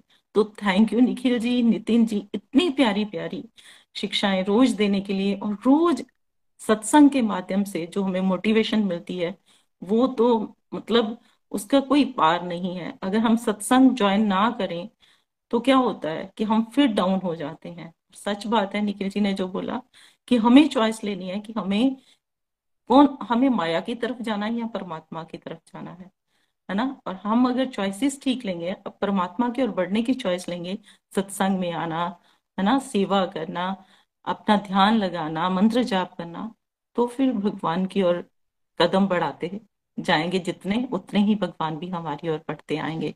Thank you so much everyone thank you Nikhil ji Nitin ji Preeti ji एक बार फिर से दिल से धन्यवाद। हरी बोल, हरी हरी बोल। हरी हरी बोल। Thank you so much Nidhi ji बहुत आनंद आया आपको सुन के। बड़े प्यारे भाव हैं और भाव और शुद्ध होते जा रहे हैं। आपको सुन के यही समझ आ रहा है कि देखिए स्मार्ट चॉइसेस लेंगे डिवोशनल चॉइसेस अगर हम लेंगे ना तो ऐसे हो सकता है, जैसे अब निधि जी के केस में वो बता ही रहे हैं कैसे इतने सारे लोगों को अब गाइड करने का उनको मौका मिलना शुरू हो गया। एप्टीट्यूड वो था पहले भी, लेकिन अब वो उस एप्टीट्यूड को भगवान की सेवा में लगा पा रही हैं तो कैसे खुद भी आनंदित रह पा रही हैं, साथ ही साथ एक प्रेम भाव जागृत हो रहा है भगवान के प्रति, और साथ ही साथ सेवा का ये जो प्लेटफॉर्म उनको मिला है, उसमें कितने बढ़िया वो प्रयास करती जा रही हैं, और किस तरह से औरों की लाइफ को ट्रांसफॉर्म करने के लिए भगवान उनको माध्यम बना रहे हैं। आज तो कृष्णा अलग अलग तरह से इस सत्संग के माध्यम से हमें यही बता रहे हैं कि भाई मेरी कृपा पे विश्वास करो। आप मेरे साथ जुड़ के चलते रहो, मेरी कॉन्शियसनेस में रहो। फिर देखो ना लाइफ में जो भी ट्रबल्स आएँगे, आप उसको बड़ी आसानी से ओवरकम भी कर जाओगे। और साथ साथ में एश्योरेंस ये भी दे दी है कि अपनी सारी ड्यूटीज़ करते हुए, सारे स्ट्रगल्स को ओवरकम करते हुए तुम मेरे धाम में भी वापस आ जाओगे। जब इतनी सारी गारंटीज इतनी सारी एश्योरेंसेस हमें भगवान की तरफ़ से मिल रही हैं, उसके बाद भी अगर हम डिवोशनल चॉइस ना लेकर, दुनियादारी वाली चॉइसेस लें तो फिर हम से बड़ा हमारा अपना दुश्मन और कौन हो सकता है? इसलिए दूसरों को ब्लेम ना करके अपनी और ध्यान दीजिए, अपने ऊपर मेहनत कीजिए स्मार्ट चॉइसेस लीजिए, जिस तरह भगवत गीता हमें बता रही है, उस तरह जीवन जीने का प्रयास कीजिए। इसी में हमारा सही मायने में कल्याण होगा। आज, जितने भी डिवोटीज ने प्रेयर्स के लिए बोला है, उन सभी के लिए प्रार्थना, हरे कृष्णा हरे कृष्णा, कृष्ण कृष्णा, हरे हरे हरे राम हरे राम राम राम, हरे मैं अपनी चार मालाएँ डेडिकेट करूँगा उन सब की कंप्लीट हेल्थ कंप्लीट हैप्पीनेस के लिए। आपको भी रिक्वेस्ट करूँगा, आप भी अपनी मालाएँ डेडिकेट कर सकते हो।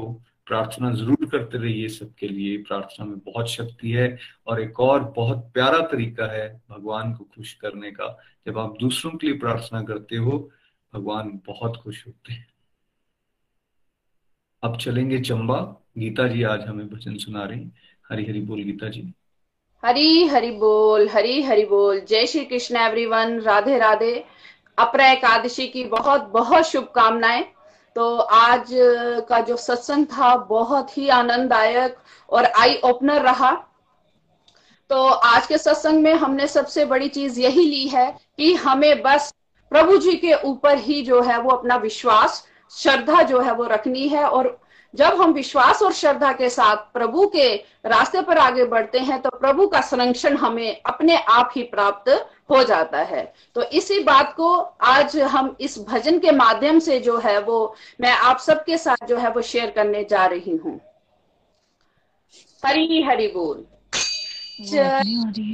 आओ चले आओ तुम्हें अपनी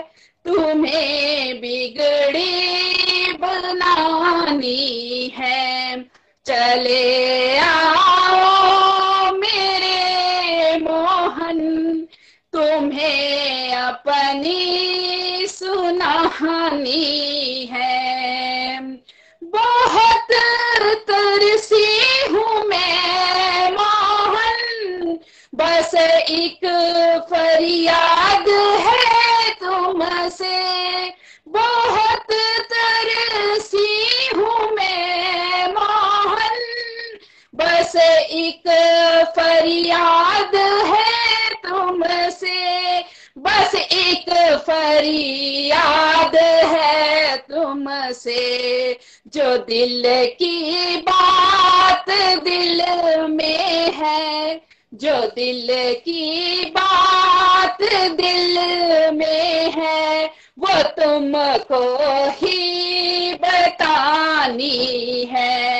जो दिल की बात दिल में है, वो तुमको ही बतानी है।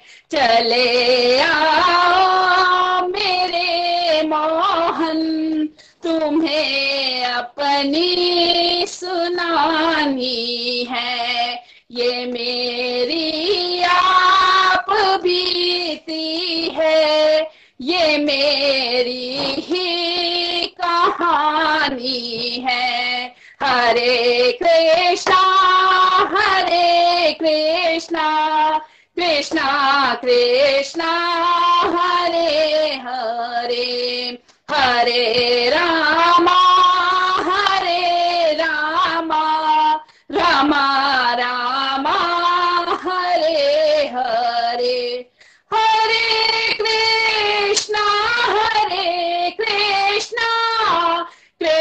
कृष्णा, हरे हरे हरे रामा हरे रामा रामा रामा, हरे हरे, हरी हरि बोल। हरी हरी बोल, हरी हरी बोल। Thank you so much Geeta ji बहुत ही प्यारा भजन बहुत बहुत आभार आपका। आप सभी को एक बार फिर से अपरा एकादशी की ढेर सारी शुभकामनाएँ। आज अपनी सत्संग साधना सेवा सदाचार इस सब का ग्राफ बढ़ाइए। Best wishes to all of you आइए आज के सत्संग को यहीं पे विराम देंगे। हरे कृष्ण। हरे कृष्णा हरे कृष्णा। गोलोक एक्सप्रेस से जुड़ने के लिए आप हमारे email address info at the rate of Golok express dot O R G द्वारा संपर्क कर सकते हैं। या हमारे व्हाट्सएप नंबर या Telegram number seven zero one eight zero two six eight two one से भी जुड़ सकते हैं। आप हमसे फेसबुक पेज और यूट्यूब के माध्यम से भी जुड़ सकते हैं। हरी हरी बोल।